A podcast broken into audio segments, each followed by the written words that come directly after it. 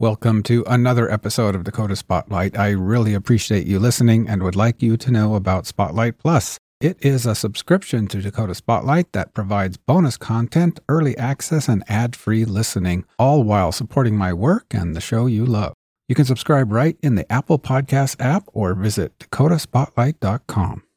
You're listening to Dakota Spotlight, a production of Forum Communications. My name is James Wolner.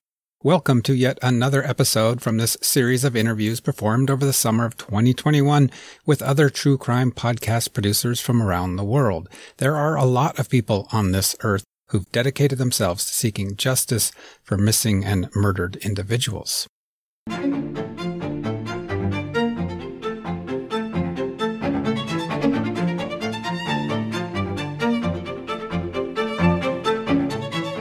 I don't know about you, but when I hear the word assassination, I think of politicians. I think of U.S. President John F. Kennedy, shot down in Dealey Plaza in Dallas on November 22, 1963.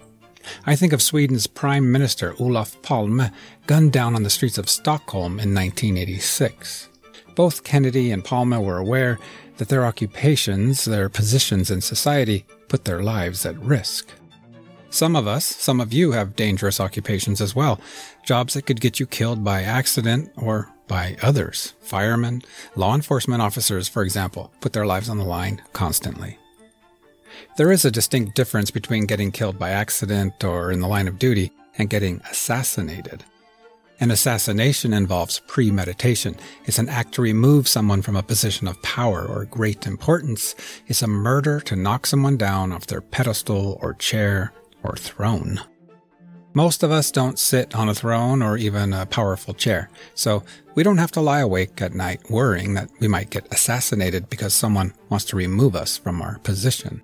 We are truck drivers and pizza chefs, we're sanitary workers, computer programmers, farmers and nurses and accountants and warehouse employees, and we are school teachers.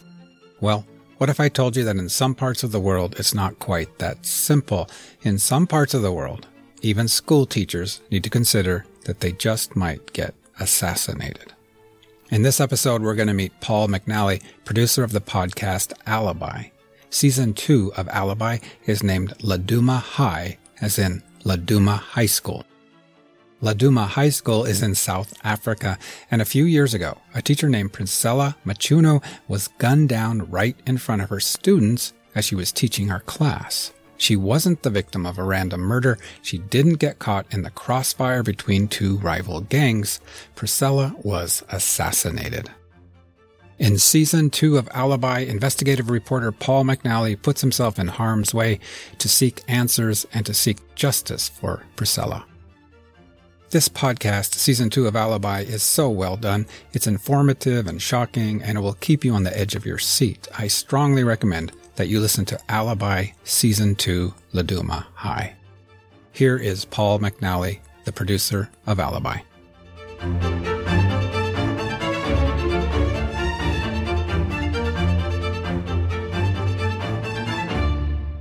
Paul McNally, thank you so much for joining me on Dakota Spotlight Podcast. It's a real pleasure to meet you. How are you and where are you?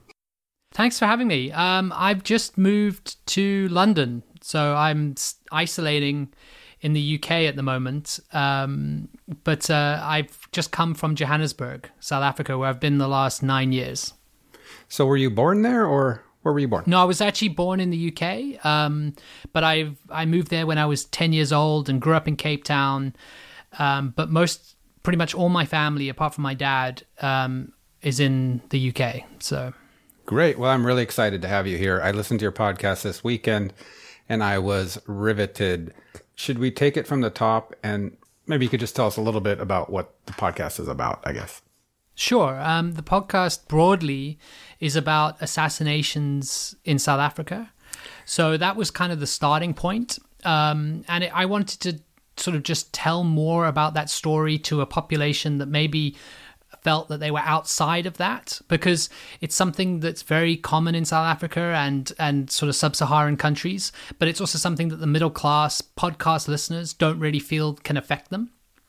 So I wanted to kind of find out a story that I could tell that would bring it home, kind of highlight the fact that this is something that can happen to anyone in any situation. So I found a story about a school teacher it was a school teacher, um, a sort of woman in her 50s, who was mowed down with 19 bullets by two men while she was teaching her class. So it's like senior high school. Um, she was busy teaching an extra class on a Saturday in front of a room full of students, um, and she was just gunned down. And and it felt like that was the story I wanted to tell. Paul McNally wanted us to know that this story did resonate with South Africans as well. Even though the existence of assassins in their country is well known, many South Africans were shocked by the story of the schoolteacher gunned down in front of her students. This sort of really brought it home and it made it, um, I think, um, relatable in a way that I really wanted it to. And then from there, you can get into the mechanics of assassination and what they call the economy of violence. Um, and then you can start to realize like this can really be used as a way to solve problems when a country gets as lawless as South Africa. Hello, dear listener. This is James, host of Dakota Spotlight, inviting you to subscribe to Spotlight Plus. For as little as $5 per month, you will get the warm feeling of supporting the show and also unlock access to bonus episodes, get the episodes early, and listen ad free. That's right, no more ads. Apple users can subscribe to Spotlight Plus Standard right in the Apple Podcasts app. If you want to dive deeper and get even more exclusive benefits, subscribe to Spotlight Plus Premium or Spotlight Plus Ultimate. Go to dakotaspotlight.com for more details. Paul was living in Johannesburg at the time, or as he calls it, Joburg. The story he was investigating, though, was near the town of Durban. It's about a six hour drive um, east from Joburg towards the coast. People are aware of Cape Town, so um, as being a kind of destination by the sea. But there's another one called Durban, and that's like a much more um, extensive port. It's where a lot of trade happens, and it's also a place where a lot of South Africans go on holiday internally. So it's a place to go to the beach um, without having to deal with Cape Town's tourists of overseas. Just west of the city of Durban is the area of KwaZulu Natal, which is basically like a province, sort of comparable to a U.S. state, sort of. KwaZulu Natal is a majority um, Zulu speaking area. Um, and people might have heard of like the Zulu King, and they might have heard of that as a tribe of people in South Africa. Um, and then majority of people in KZN are Zulu. Um, and Durban is kind of the capital of KZN. Can you tell us a little bit what the landscape kind of looks like? What does it look like out there? So you kind of go from a place like Durban, which is has a beautiful surrounding, is right on the coast, and you drive a little bit out and it goes very rural very quickly. So it suddenly becomes like a place where there are brick houses, but there are people that are living in pretty poor conditions and they're kind of looking for um, jobs. You know, they'll be largely unemployed, but also then it's not like a slum, what you would call it. It's not like a sh- uh, township. So it's not like corrugated iron shacks that you might have seen in South Africa. It's a lot more upmarket than that, but it's still people that are like, you know, you'll see the odd chicken run around, you'll see the odd cow. Um, you know, the, those and those might not necessarily be owned by anyone. They're just kind of there and just kind of exist. And um, it's it's still uh, you know you still go into a small house there and they've got a TV, they've got a couch, they've got these things. So it's not com- it's not like in any way like destitute, but people are struggling. You know, it's like an area where people are like really racked by unemployment. I mean, in South Africa, that some estimates put unemployment at almost fifty percent. Um, so it, they are people that are struggling. If you listen to this podcast, Alibi Season 2, and I hope you will listen, you will hear and follow along as Paul goes to the school Laduma High. There, he speaks with the new principal. The principal tells him that he can't talk about the killings himself, but he recommends Paul should speak with a member of something called the school governing body, kind of like the PTA, Parent Teachers Association in the United States. It's a group of parents, educators, non-teaching staff, and others who all work together to promote the well-being of the school. But of course, Paul has no idea where this person lives, so the principal sends an assistant along with Paul to guide him to this house. When Paul and his guide arrive at the home, this individual will not speak to Paul until the guide leaves them alone. This is the first indication for Paul and for us listeners that it's not quite certain who we should trust and not trust in this story. Remember, Paul McNally is in a rural area with just a microphone, attempting to bring focus to an assassination in a country where assassinations happen far too frequently and where assassins might live, well, just down the street. Here is a little snippet from the podcast Alibi as Paul is getting led by the school assistant to the home of someone on the school governing board or PTA. We're heading to the person the principal said I should talk to. So who are we going to go see now? Um, some mother. Pardon? Someone who's working for those children. I'm introduced to Tanya Bandra, who serves on the school governing body. She has a large, childlike face and is wearing a bright red dress. She won't talk until the assistant has been sent away and is out of earshot. Why did you ask her to leave then? Someone that works at the school. She doesn't want to tell me why she is suspicious of the people at the school, why this is somehow linked to the assassination. Not yet, anyway. If I found this nerve wracking, I wondered how did Paul feel? He was the one who was there with the microphone. At what point did you start to feel like, what am I getting myself into? Well, it's actually it's actually interesting. Like I try and suspend that kind of sense of fear, like really um, as much as possible but my girlfriend had given me certain kind of rules and certain uh, things that she didn't want me to do. Um, and when I started to break those rules, that's when I really started to also internally freak out because she's a journalist um, and she, uh, we're broken up now, but she works for the BBC and she has like large amounts of risk assessments that go into every story she has to do. Um, but I didn't have that, right? Um, you know, podcasting, you're just like one person with a microphone and a recorder. In the podcast, the next home Paul goes to is that of a police officer. And I met his son. So that was really interesting. And and that kind of became the sort of center of the story the son and police officer who were investigating the case. And this was and the son he'd actually witnessed the assassination. He'd been in the class. He'd actually touched the body um, to tech and he has a, a disturbing sort of um, recollection of it was very warm and then he came back and it was cold.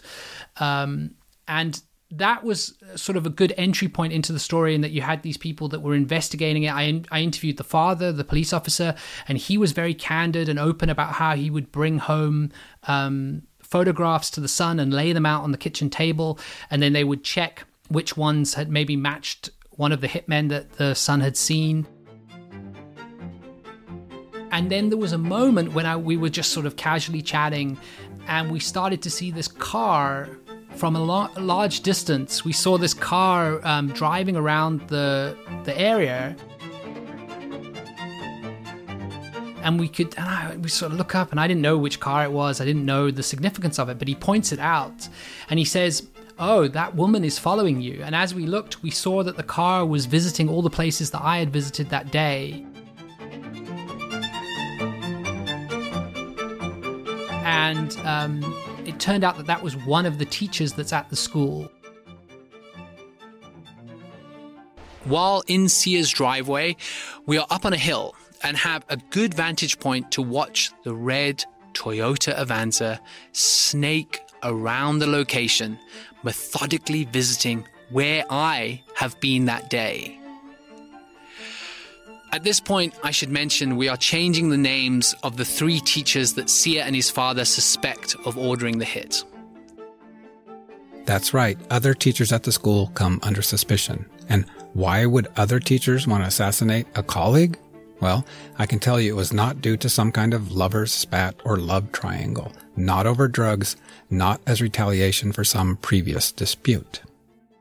The theory was or one of the first theories you heard was that this teacher was killed because a different another teacher might have wanted her job, right? Yeah, it's sh- it's shocking, and it's also just that thing where you know, beyond the extreme violence of it, you've also got to appreciate that if you're accusing another teacher, that's teacher, that's someone that's teaching children, that's part of this community, um, and it came up again and again that there were certain teachers that had conspired to hire these hitmen and to have her removed. Um, and I actually got to speak to one of the teachers who was so heavily accused in the podcast. And that was a really exciting moment. And that actually, if you're asking for places when I was scared, even though it's this quite small, seemingly defenseless um, middle aged woman, Yeah. um, the fact that I had to interview her in my car and she came into my car and then we chatted and I had to ask her the question like, did you order this hit on your colleague? Like, are you doing this? And that I don't know. There was no. There's one thing. It, it's okay to be in places where there might be assassins, as long as they don't have a beef with you. But like what I was doing to this woman who was sitting next to me was completely exposing myself. And if she was someone that is capable of ordering a hitman, I'm basically saying, I know you're involved, and I'm asking if you're involved, and maybe you could do the same thing to me that you did to this teacher. We'll be right back after the break with Paul McNally. He is the producer and host of the podcast Alibi. We're talking about season two called Laduma High. We are back with Paul McNally. He's the producer and host of podcast Alibi. We're talking about season two, Laduma High, where Paul has investigated the assassination of a high school teacher and principal in South Africa. There's another riveting part of the podcast where you want to speak with a gentleman, and he recommends that you meet him at the airport. Do I have that right? Yeah, that's right. He was concerned about your safety, correct?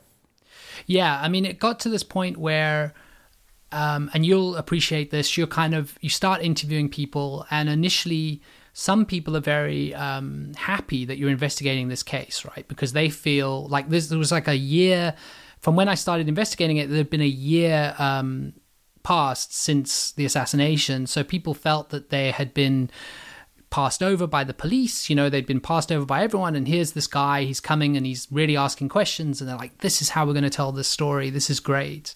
But then subsequently, when you start doing that and you start sort of shaking those trees and you start asking people and you're just like roaming around a new city and a new area with a microphone, um, those same people that were very happy for you to get involved suddenly realize what what this means and what the repercussions of someone digging through everything that's happened in the past can mean. Um, and um, Reverend Giddy, he was uh, the guy who initially got me onto this podcast. He phoned me up about halfway through the podcast investigation and was like, "You need to stop doing this. You you know you need to stop. What you need to really think about your safety, and you need to start thinking about the safety of other people." We were taking a lot of precautions already, um, and we really tightened up the security and we tightened up everything going forward after that.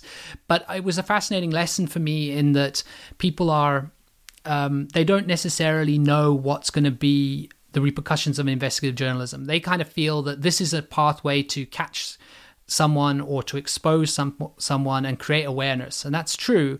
But it also means that you're trying to be impartial at all all stages and you're kind of digging through in all directions. And that's something that starts to really shake things up and really sometimes rile people up in the wrong way. So, how many times did you travel there? At least twice, or? Yeah i think about three or four times i think. How did it feel getting on the plane each time you left, flying back to Johannesburg? Did you feel relieved a little bit, or Well, I mean, Johannesburg is not the safest place in the world, right? You're not kind of like you're not going Okay. back to this um, sanctuary. Um, so, but there is a kind of even though it's a six-hour drive, and I mean, in South African terms, especially American terms, like that is not a long distance. Um, but there is a feeling that you're kind of going to a different place where you are safe, where you are safer, and I think you tell yourself that because you're back in your own home and because you're in a different city, they can't get me here. But of course, like most assassins um, that conduct hits in um, Johannesburg are from KZN. So it's not like these people can't travel. um, but yeah, there was huge relief every time I would go back, and it kind of felt like as long as I stay here, then no one can get me. And it's interesting, like lots of people gave me that advice. They were like, just stay in Johannesburg for a while until things cool down. And you're like, there's no, I mean, they know what I look like. They know they can Google my name. They, this is not, these are just, this is just like magical thinking to kind of make yourself feel safer, basically. the podcast season is six episodes? It's called Alibi. Where can people listen? Well, they can go wherever they get their podcasts, but they can also go to our website, which is www.volume.africa.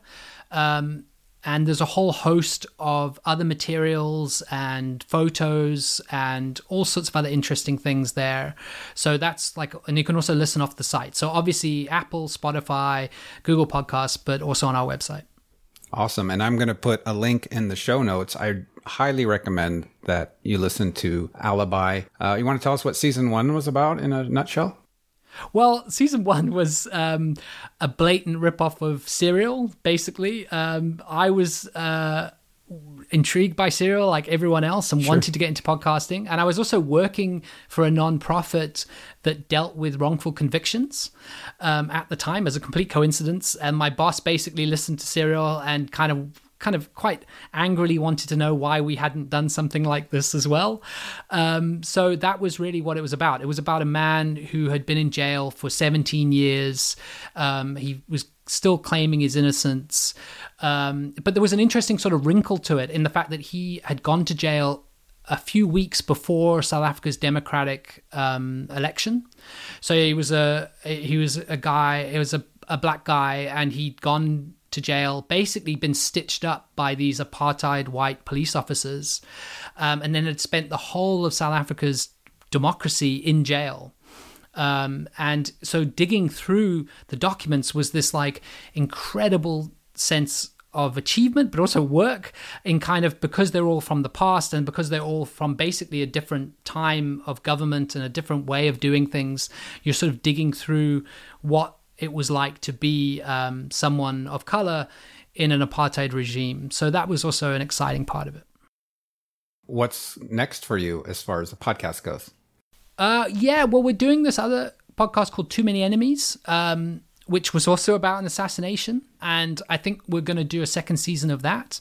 So that's something that was about an assassination that was much more high profile and it was linked eventually we found links to um, high ranking politicians had or- maybe ordered the hit in South Africa. So we're going to look at another season of, of Too Many Enemies at this point.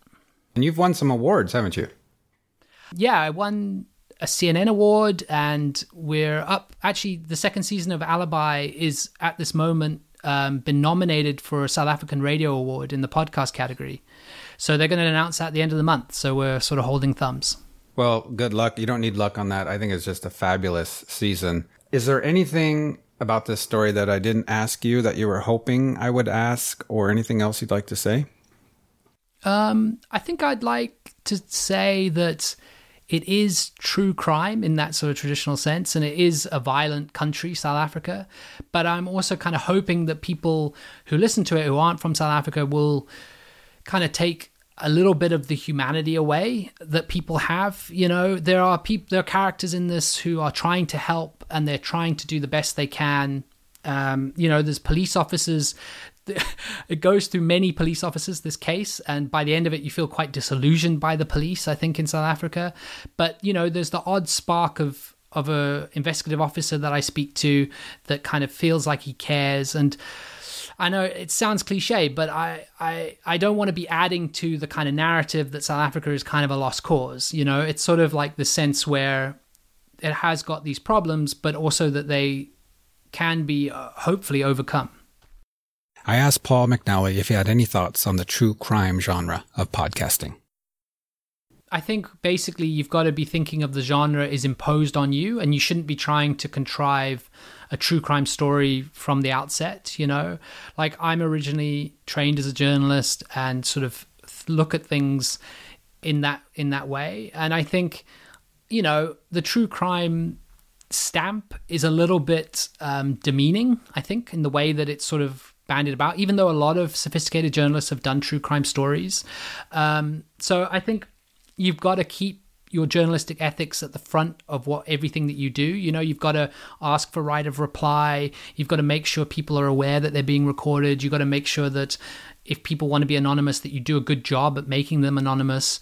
And I think, you know, from some of the podcasts that I've listened to, because perhaps some podcasters aren't journalists and they're kind of stepping very much into an investigative journalist role that they kind of let go of some of these things or just it just doesn't occur to them and that's you know and you can't when a when a medium is is just skyrocketing, I don't think you can really blame people for trying their best and they're kind of imitating what they're hearing, but they might not be aware of what's going on in the background because I think podcasting in itself hides a lot of the work. You know, you can work really hard on something and then you you almost deliberately gloss over that work and make it seem like a tense, um, easy to listen to narrative.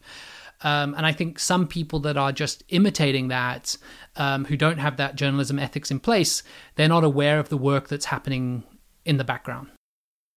Again, the podcast is called Alibi. We've been talking about season two, Laduma High, about the assassination of a high school teacher, speaking with Paul McNally. His website is volume.africa slash alibi. Paul, it's been a real pleasure talking to you today. I, I really hope my listeners listen to your podcast, Alibi. It's just riveting and you've done a great job, and it's been my pleasure to speak with you. Thank you. It's been a great pleasure to be here. Thank you very much.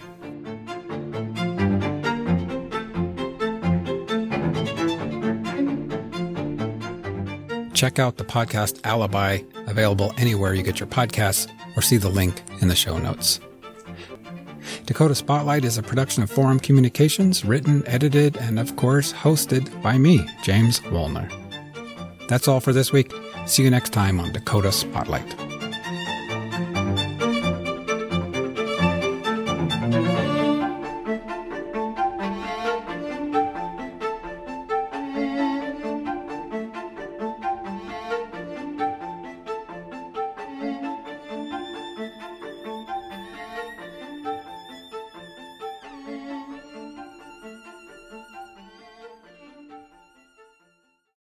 Thank you so much for listening. To support my work, get early access, listen ad free, and much more, please consider subscribing to Spotlight Plus. Apple users can even subscribe right in the Apple Podcasts app. Learn more about Spotlight Plus at dakotaspotlight.com.